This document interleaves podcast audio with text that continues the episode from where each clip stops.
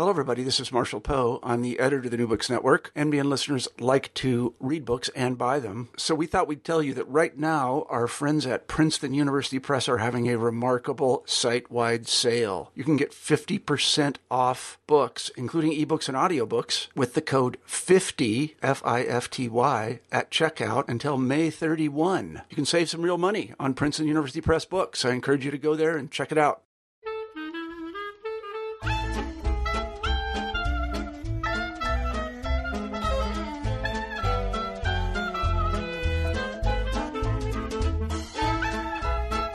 Welcome to New Books in Children's Literature. I'm host Susan Robb, and today we're talking with Jonathan Todres, who's a professor of law at Georgia State University College of Law. And uh, we're talking about his book, which is brand new from Oxford University Press, entitled Human Rights in Children's Literature, Imagination and the Narrative of Law, which was written uh in cooperation with Sarah um, Higginbotham, and uh, as I said, is just brand new this year. So, Jonathan, thank you for joining me. Thank you very much for having me. You know, there's a lot in here, and uh, and so and I have a lot of questions for you about, you know, both what people may be familiar with in the area of human rights uh, as they relate to children, and also about how you see that tying in with uh, the stories that we've told children uh, as they've grown up. So first of all, one of the points you made that I thought was really interesting but true is that both lawyers and children's authors are storytellers. And um, one thing that, that you talk about right up front is you quote um, a favorite of mine, but Horton the Elephant, and you say um, there and, and later in the book, a person's a person, no matter how small. And you said also in your preface that for you, this quote um, was a very particular articulation of the foundational principles of human rights in terms of equality, non-discrimination, and um, and then you also quote uh, Eleanor Roosevelt and talk about um, a quote that she gave that was very famous, where, after all, do human rights begin? In small places close to home, so close and small they cannot be seen on maps of the world. And it talks about um, equal justice, equal opportunity, equal dignity without discrimination. So, so that brings up, why did you feel it was important to write this book, and why now? Well, I'm glad you mentioned the quote from Horton Hears a Who. Um, that's one of my favorite quotes, the a person's a person no matter how small. And in many ways, that quote inspired the book. I have worked on children's rights issues, and in particular, issues of child exploitation for most of my career. And in recent years, I had moved towards focusing on prevention. How do we how do we stop this harm from occurring in the first place? And uh, a sort of foundational step, or or a long-term step maybe, um, is that we need to build more rights-respecting communities and cultures. Um, and so, in some respects, this was a natural next step to think about how how do children learn about their rights? How does the next generation or the younger generation learn about their rights, their responsibilities to respect the rights of others as well? Um, and how do we build those communities? Um, but in other ways, this came out about somewhat accidentally. I I was in the library doing research one day, and I needed a break. Uh, so I walked around the library, and I came across Horton Hears a Who, which I remembered from childhood. So I decided giving my to give myself a break from uh, legal texts and just flip through the pages, um, thinking it's a nostalgic moment. And I came across that wonderful line, a person's a person no matter how small. And in that context, it hit me that I think Seuss just did a better job of explaining core principles of human rights than any legal philosopher had done in the last hundred years that I was aware of. Uh, so I started to pull other sources of uh, children's books and collect books over time, and along the way met my co-author, Sarah, uh, and we decided to work together on an article. And after that was published, we in twenty thirteen, we felt there was a a lot more to say, and we wanted to add a, an empirical component where we, we interviewed and read to children and asked them what they thought of these books, um, because part of children's rights is honoring um, what children think, uh, and so we wanted to make sure that this wasn't just our interpretation. So ultimately that, that led to this book project, and Oxford was supportive, so uh, that's where we are today. Now, another thing you say in here is you talk about imagination being central to the integration of children's literature and children's rights. What do you mean by that? Well, imagination is really important uh, in childhood. Children are much more adept at um, moving from the real to the imaginative and back again than adults are. We tend to see them as sort of this bright line. Uh, and... For children who are, you know, at different developmental stages, being able to go back and forth between the real and the imaginative world is important in the, the literature context, because they experience children's stories in a really profound way. They really immerse themselves in the stories. And so that's one of the reasons we thought that children's literature can be such a powerful uh, medium for exposing children to human rights ideas and giving them a chance in a really safe space, the world of literature, to confront what is often um, some very difficult and challenging issues. The, the another thing that you talk about here uh, is about primary rights and rights that are subsets of those rights for children. So can you outline for people who may not be as familiar with um, the Declaration on Children's Rights, what sort of a, a little bit of a structure of what the rights are that are talked about?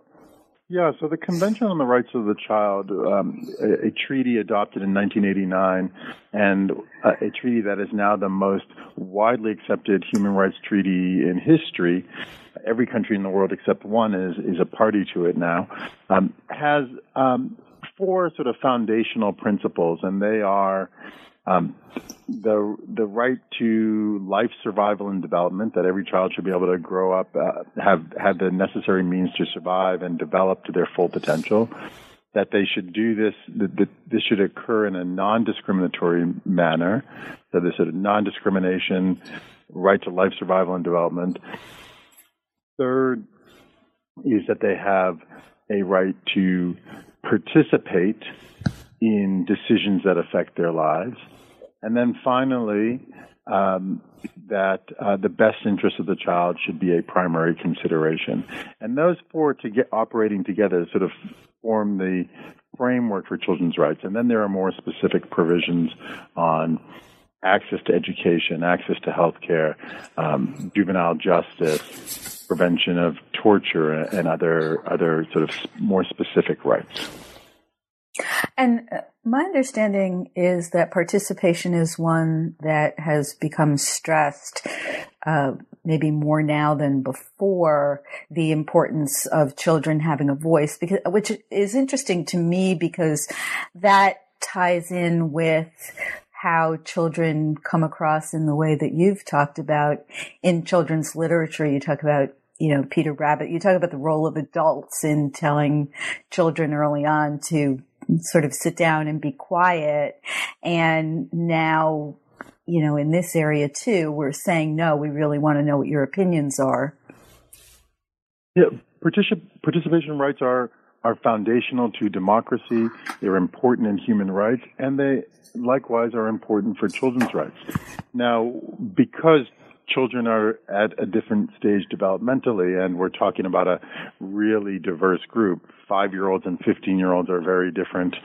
Um, but the, the, the foundational idea in children's rights is that every child should have a right to participate in decisions that affect their life, the right to be heard, and that the weight given to that opinion depends on their age and maturity, but that they should at least, if they want, have that opportunity uh, to participate. And I think you see that reflected in many children's stories, as you mentioned. You know, some of the earlier stories, Peter Rabbit, where the message really is to be, you know, children are to be seen and not heard.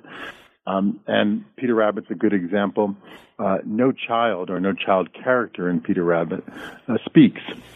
Only adults have any voice at all. Uh, to uh, Horton Hears a Who, where um, the Who's, it's the smallest smallest of the small that ultimately needs to be heard in order to save the Who's. It's JoJo with his yo-yo. Um, that's a really powerful message to children that every child counts, and no matter how small.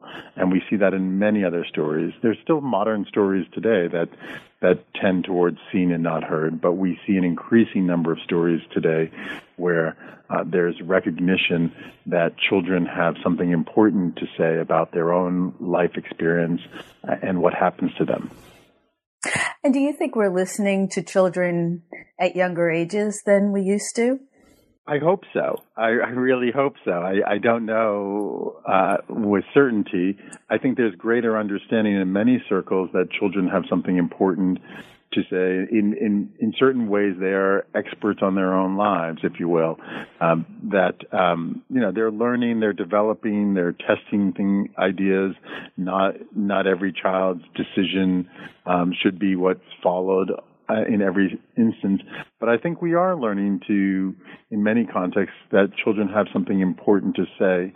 Uh, and I think it's also important, particularly as children um, grow and develop and, uh, and, and age, to listen to children, because increasingly uh, activities involving children often happen away from adults. And we see this with adolescents, that many of their act- activities and things that um, have significant influence uh, on them happens in their peer group, uh, away from adults. And if we're not listening to children, we don't know what they're responding to. We don't know what's happening to them. So I think there's there's, there's real value in listening to children. And I, I think there we definitely see in some spaces um, a much greater willingness to be open to what children have to say. Yeah, it's interesting, because what I'm thinking as you're talking is about uh, Malala, for example. The, there's also the, the change that children and, and young adults have potential to have a voice that gets heard in a much broader context uh, now that we can communicate the way we do, and that it it's not a communication that has to be filtered through another place. That's exactly right. And I, I think it, I think one of the important Uh, findings in our project for this book, and I think more broadly, is that children are engaging these issues. They're they're they're confronting human rights issues in in their everyday lives. They are um, thinking. They're confronting it in the children in children's stories they read. Um, and the question isn't so much as should we in, teach children about human rights. It's in some respects the question's really it's already, they're already engaging these ideas. Do we as adults want to participate and facilitate this and support their learning and support their development uh, as rights respecting, rights fulfilled individuals? And how do you see some of that manifested in your area in law? Well, the law moves slowly sometimes, but I think there are opportunities uh, to, you know, in terms of this, the, the book project I, and related ideas, uh, you know, human rights education is really critical. Uh, the research on human rights education shows um, quite clearly that if you teach kids about their rights in a rights-respecting way, um, they tend to link rights and responsibilities more. They tend to demonstrate the fundamentals Uh, of good citizenship, uh, and as compared with children who don't learn about human rights, those children tend to talk about rights as entitlements just for themselves. So human rights education is something that I think is really important, and law can uh, support the development of and the implementation, whether it's in schools or other venues, um, to teach children about human rights. Uh, that's one critical step with law. Uh, law can also help advance the rights of particular populations who, you know, historically have been left out of human rights discourses or marginalized in other ways. Now, when you were going through uh, the literature, the body of work that you, that you were looking at, were there rights Uh, topics that you felt were particularly lacking in the canon? Well, I tend to think, you know, as a teacher, I tend to think anything can be an opportunity for learning. So the, the positive examples and the negative examples can both um, be the starting point for really wonderful conversations with children about rights. Uh, and we saw that when we read to children. Uh, sometimes we read books where it was less rights fulfilling, and you'd hear young kids say, "Well, that's not fair. He's not, he shouldn't be allowed to do that." And uh, you know, they're you know they're they're they're equally effective in certain ways at teaching rights. But I think you know one area where we see a, still a great need for progress is uh, in the area you know on the issues of non-discrimination and equality. Uh, and in particular with diversity in children's literature. It continues to be, like other other spaces in society, uh, a place where there's a lack of diversity. Um, only a small percentage of books, even books published in the last two or three years, only a small percentage um, have characters, um, you know, that are um, that are that look like people of color. It's it's an overwhelmingly white Um, industry still, and I think there's a great need for diversity. Uh, uh, and so I think that's one space where um, there are still significant challenges. And we read more broadly on that chapter than we did in some of the other chapters to make sure that we were able to include some um, marginalized voices. Now, if you were designing a curriculum, and I know that that can be different age brackets, but um, if you had to pick some number of books, you know, that would be on your core list or authors, uh, who would be on that, or what would be on it? Wow, that's a great question. There's so many books to choose from. Uh, you know, obviously there's several Doctor Seuss books. Um, Yertle the Turtle is a favorite one of mine. Um, you know, I think the, you know, Yertle the Turtle, Horton Hears a Who, they, they teach important participation rights. But I think one of the, you know, I also think Click Clack Moo, Cows That Type is a great example. One of the things I like about Yertle the Turtle and Click Clack Moo as one example, or as two examples, is when they teach about rights, they're not just teaching about w- A, a single child's right. So in Yertle the Turtle, you know, if people remember the story, Yertle wants to continually stack turtles higher and higher to rule, you know, a greater and greater kingdom. And it's Mac at the bottom of the stack, this tiny turtle, who ultimately is asserting his rights, but he's not just asserting his rights. He, he always uses the collective. We are starving down. We have rights. He's always he's always talking not just about his rights, but also about the rights of the other turtles. And similarly, in Click Clack Moo, um, that that's a story where the cows go on strike in the barn because they're cold at night and they want electric blankets. Um, but they don't just advocate for themselves. It turns out the hens are also Um, cold at night, and they too want electric blankets, so they advocate on behalf of others as well. And I, I think there's so many stories like that where you see child characters coming to the forefront and uh, standing up not just for themselves, but standing up for others. And I think that's those are a couple great examples um, of of what children's literature can teach. And the one other area I would say um, is I think children's literature is wonderful in terms of helping kids explore identity. And, you know, a classic story there is the story of Ferdinand. Um, he's the bull who didn't want to fight, although he may be the biggest, strongest bull. He just doesn't want to fight. And um, when we read that to younger kids as well as adolescents, um, they saw that very clearly as an identity rights book, being able to be who, who you are, being true to yourself. So I think there, the story of Ferdinand, and there are lots of other books that engage uh, children about identity rights, and I think those are really important as well. You know, adolescence is a critical stage for uh, identity formation.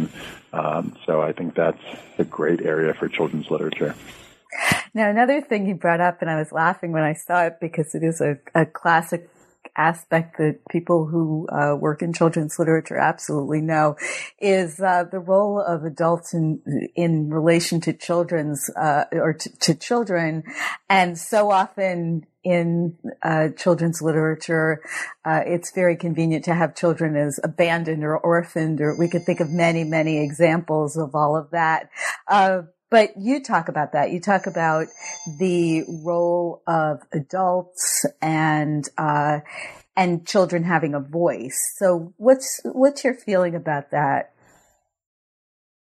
Yeah, we found that, you know, the adults, you know, fall, uh, broadly speaking, into three ca- categories. And you're absolutely right. In many, many stories, it's, you know, something tragic happens at the opening to the parents. And that, in a sense, you know, enables the child character to be the protagonist and not simply subsumed within the family. But so we see in children's literature certainly many adult characters who are the perpetrators. They're the human rights violators. And and we also see wonderful examples from Horton the Elephant to um, to the Harry Potter stories. We see great examples of human rights protectors and those who advocate on behalf of children. But for me, one of the most interesting group, the, that the third group that we sort of explored was particularly interesting. They're the sort of largely absent or in some cases incompetent uh, parents, adults, who um, in some cases are lar- are like that throughout the story. And in other cases, in other stories, they have this wonderful growth um, during the story. Uh, as the, as the narrative unfolds, we see them um, starting out incompetent and not really understanding or being engaged in the world of children, and then over time uh, coming to understand. In a sense, they've matured enough to understand um, the world of children and really support children in a much, much more rights-fulfilling way. And, you know, the classic example of that is The Little Prince, where it's the pilot who ultimately needs to sort of grow up to the level of the Little Prince and sort of return to his childhood to to better understand um, smaller beings, if you will. Now, another thing I noticed is uh, you were talking about different uh, categories where where books fell in, or characters in some cases fell in to different aspects of the rights. So you have, um, in terms of, you know, good, evil kind of um, adults, you have like Cruella de Vil, and you have the White Witch in in Narnia, the uh, Queen of Hearts in Alice in Wonderland, and then on the other side you talked about Horton, uh, Mary Poppins, like that. Um, and then you were talking about surrogates, adults who were surrogates, like in Charlotte's Web and in A Wrinkle in Time. Um, but then in some of the other areas, um, you talked about, I, I was interested to find, for example, Curious George related to criminal justice, and Doctor DeSoto and Corduroy in, in relation to health, and then uh, Rumpelstiltskin completely appropriately tied in with exploitation.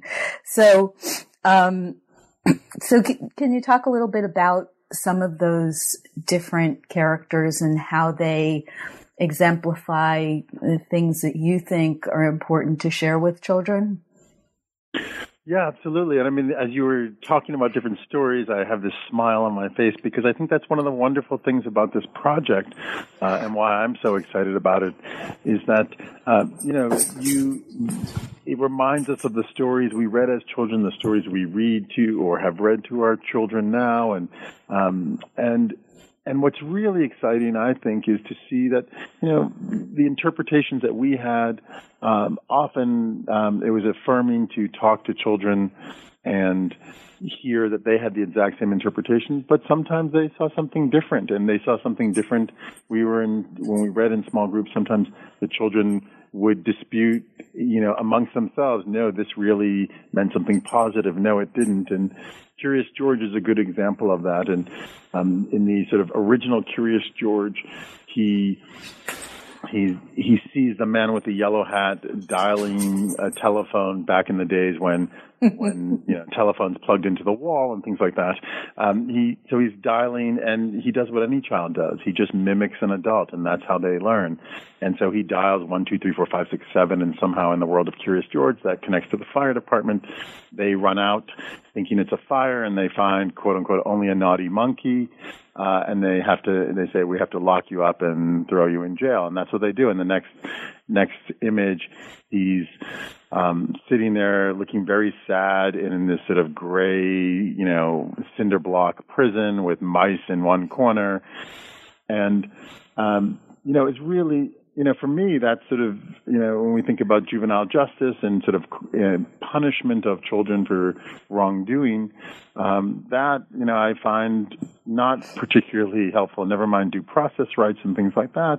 Um, you know, they never really explained to Curious George what he did wrong so he can learn. And, um, but, and when we read to, Uh, a group of students uh, about, you know, we'd say, so what did you think of the story? And, you know, that was a really um, fun day because they, they remembered reading it when they were younger, and this was a little bit older kids. Um, and they said, you know, well, why didn't they just give him time out? You know, that seems unfair. Why did they put him in jail? You know, all he was doing was doing what the what the man with the yellow hat did. Um, and why is he treated differently and punished for that? Um, and then there was one student who eventually chimed in and said, well, you know, he's just a silly monkey. This, you know, it's just a silly story. It's nothing more. And so, you know, there are different interpretations. Um, and I, what, what I hope with this project really is just to start conversations. Um, I think it's important that children learn about their own rights and the, their responsibility to respect the rights of others. And I think children's literature, doing it through children's literature and having those dialogues through children's literature is meeting children where they are and with the materials that they're excited about. And and I imagine we'll get different interpretations, uh, and that's okay because um, respecting their opinion is part of um, fulfilling their rights. And what have you seen in or heard in the conversations in terms of the connection between reading stories and fostering empathy? Yeah, so there's pretty good evidence now that reading uh, does, in fact, foster empathy and make one more empath- empathetic. And um, and I think that that makes sense. I mean, reading, and, and we talked earlier about imagination, reading transports all of us, and particularly young, younger uh, individuals and children. It transports them, and you're able to be introduced to characters who may look different from you. You're able to understand what a character feels. I think children feel very, when they see Curious George sitting in jail, very looking very sad, they really feel that. Um, that's not they're not being told that. They can experience that. And and Seuss is similar in the sense that, you know, Seuss had this mandate: nothing nothing can be in the text that isn't in the pictures, so that even the pre-reading child can follow along, and they're in fact ahead because they're absorbing what's in the picture and they're experiencing it. Um, so, um, you know, the, the research shows that uh, reading uh, fosters empathy. And when we think about it, when we see kids reading, we see how they talk about the stories. It's no surprise. They really immerse themselves in these characters, and they learn about a world beyond their bedroom or their home or their classroom. Uh, and they, you know, it makes sense that they develop greater empathy for others.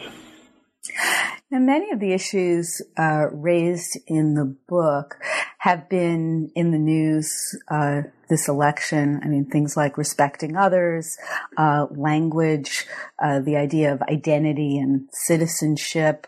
And what are your thoughts about this in the context of teaching children about rights?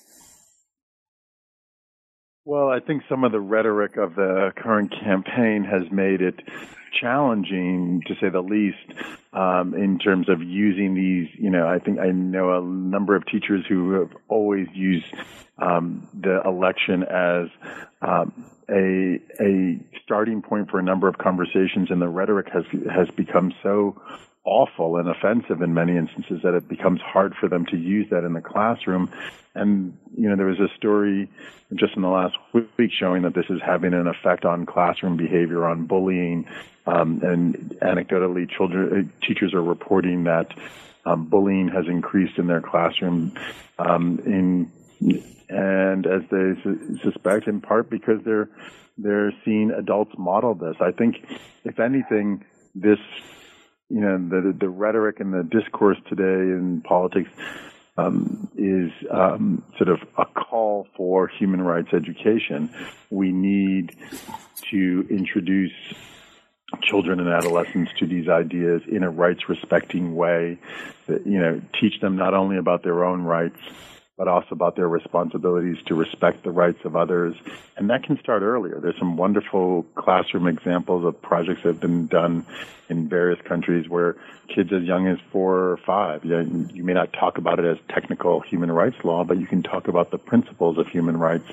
And young kids can understand what's fair, what's just, and what's unfair. Um, and it may be that um, I'm limiting this too much, and that human rights education, in light of what some of the adults in the uh, on the campaign trail are saying, human rights education should probably not be limited to children, but maybe um, all of us as adults should should um, under should, should go through a human rights education course as well. Figure it couldn't hurt, huh? Um, and it, um, I guess with that, um, are there some particular um, books that jumped out at you that if you, if if a teacher was looking for something, for example, that might help address things like rhetoric and language? Are there? I don't mean to put you on the spot, but are there uh, some things you came across that particularly address that? You know, we mentioned a, uh, there are a number of books. You know, we were sort of cautious about, you know, is this a, is this the time to do a recommended list? Uh, you know, both Sarah and I had um, our personal favorites, of course, um, but we sort of stopped short of doing a recommended list. Um, I think that, you know, this can be addressed on a number of levels. Take the issue of diversity, right? So there, there are certain books that um, more clearly um, state are, are sort of a statement or a lesson about diversity and the importance of diversity. Um, I think one of the things that, that children respond to is when the story is foregrounded, when it's not one of those really obvious hit you over the head head. lessons dressed up as a children's story, but it's really a story. And and that's where I think something like the story of Ferdinand and Click Clack Moo and others, um, you know, those are, are more effective because the, the story engages kids and then they learn. I think the other thing about, you know, staying on the point about diversity is sometimes it's not even that the story has to have the lesson of diversity. Um, and we can think of the classic um, Snowy Day, which is this story, you know, Peter goes goes out to play in the snow, and Peter's a small African-American, young African-American boy. And the story makes no comment on, there's nothing... nothing relevant to the story uh, about his uh, skin color. Um, it's just, you know, there's a character who's who's African American, right? And and I think there are a lot of stories that, you know, they're not, well, there need to be more, but there are good examples of stories like that where um, this is just part of the fabric of life. And I think those stories are important well as well, so that we don't think that, okay, now we're going to read the story where they're characters who are people of color, and this is the story about diversity. But no, like many of the stories we read, we see children who who look like different people from around the world, and that's just an ordinary day. And sort of normalizing di- diversity instead of making dis- diversity this sort of side lesson. I think sometimes just incorporating it as part of the everyday fabric is what's important. Yeah, and it's and another thought that I had um, is that also there's a whole other aspect of children's literature, a whole other portion of nonfiction that that brings out the stories uh, of things that have happened over time. I mean, I'm thinking of uh, Marilyn Nelson's book, A Wreath for Emmett Till, or Brave Girl, which uh, talks about the immigrant story and the um, labor protest, and uh, so different things like that. And I, I think that um, there are a lot of different ways to come at it. Right, and there are um, you know, stories, some really wonderful books about um, the internment camps around World War Two. Um, John Lewis, uh, you know, who happens to be my congressman, but um, was sort of uh, far more important, one of the sort of great civil rights leaders and longtime congressman, has written a graphic novel, March, um, that um, is his story, and so there there are many of those uh, stories where um, it is a sort of based on a true story or, in fact, nonfiction, but done in a um, child-friendly uh, format, and I think those are those are really important as well. Mm-hmm. What about uh, organizations uh, that parents could turn to, or teachers could turn to, if they either want to learn more or perhaps um, get involved with human rights for children? Um, well, I tend to think of that really broadly. So I, I, the first thing I would wonder is if they are um, interested in particular issues. Um, there's Human Rights Education Associates. Um, does human rights education training, and that might be of interest to people who are wanting to um, draw upon uh, lessons uh, and, and curriculum on this topic. And there's also um, wonderful materials uh, that UNICEF has created on child-friendly versions of the Convention on the Rights of the Child, which is the Human Rights Treaty we talked about earlier, and lesson plans for different age group kids. Um, so those are some great materials. Um, I'm also, uh, one, you know, I'm thinking about sort of follow-on projects to this book. There are a couple of different things I'm doing, and one of the things that I'm trying to do on my website is pull together resources about human rights and children's literature, and um, in sort of very early stages now, but also going to have teaching materials. And there's a space where I'll uh, expect to do um, recommended book lists.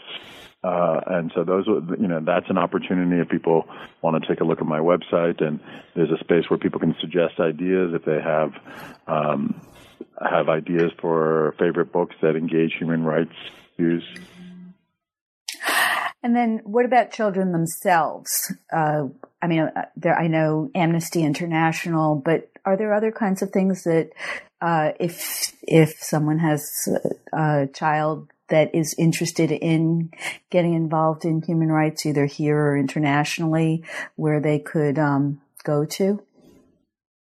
Yeah, I mean, I think so. I think UNICEF's one starting point in terms of uh, connecting with organizations.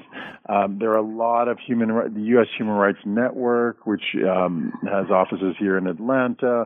Uh, there, as you mentioned, Amnesty has some um, has sort of local chapters that are both university level and young high school level groups as well.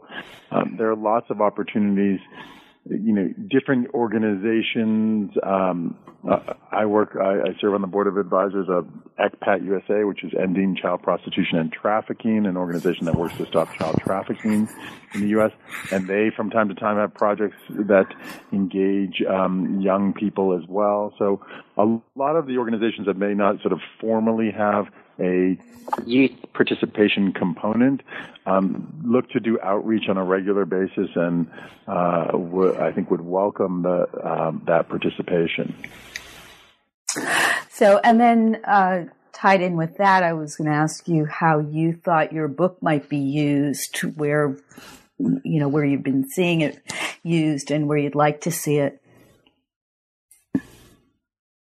Well, you know, the starting point is sort of a modest goal. I just want people, you know, I'd love to have people see the book and read the book and then just start start a conversation with the people in their communities. I we I really hope, and I've been excited that um, so far um, we are reaching teachers, and um, the book's now in paperback, and that um, will be helpful to teachers. I know teachers have sort of um, limited resources to, uh, and uh, in many instances. So um, I'm excited to reach teachers. I, you know, I heard from, I had a conversation with uh, a fifth grade art teacher in Louisiana who was excited about the book and thinking about how can I use some of the ideas to teach uh, human rights through the arts.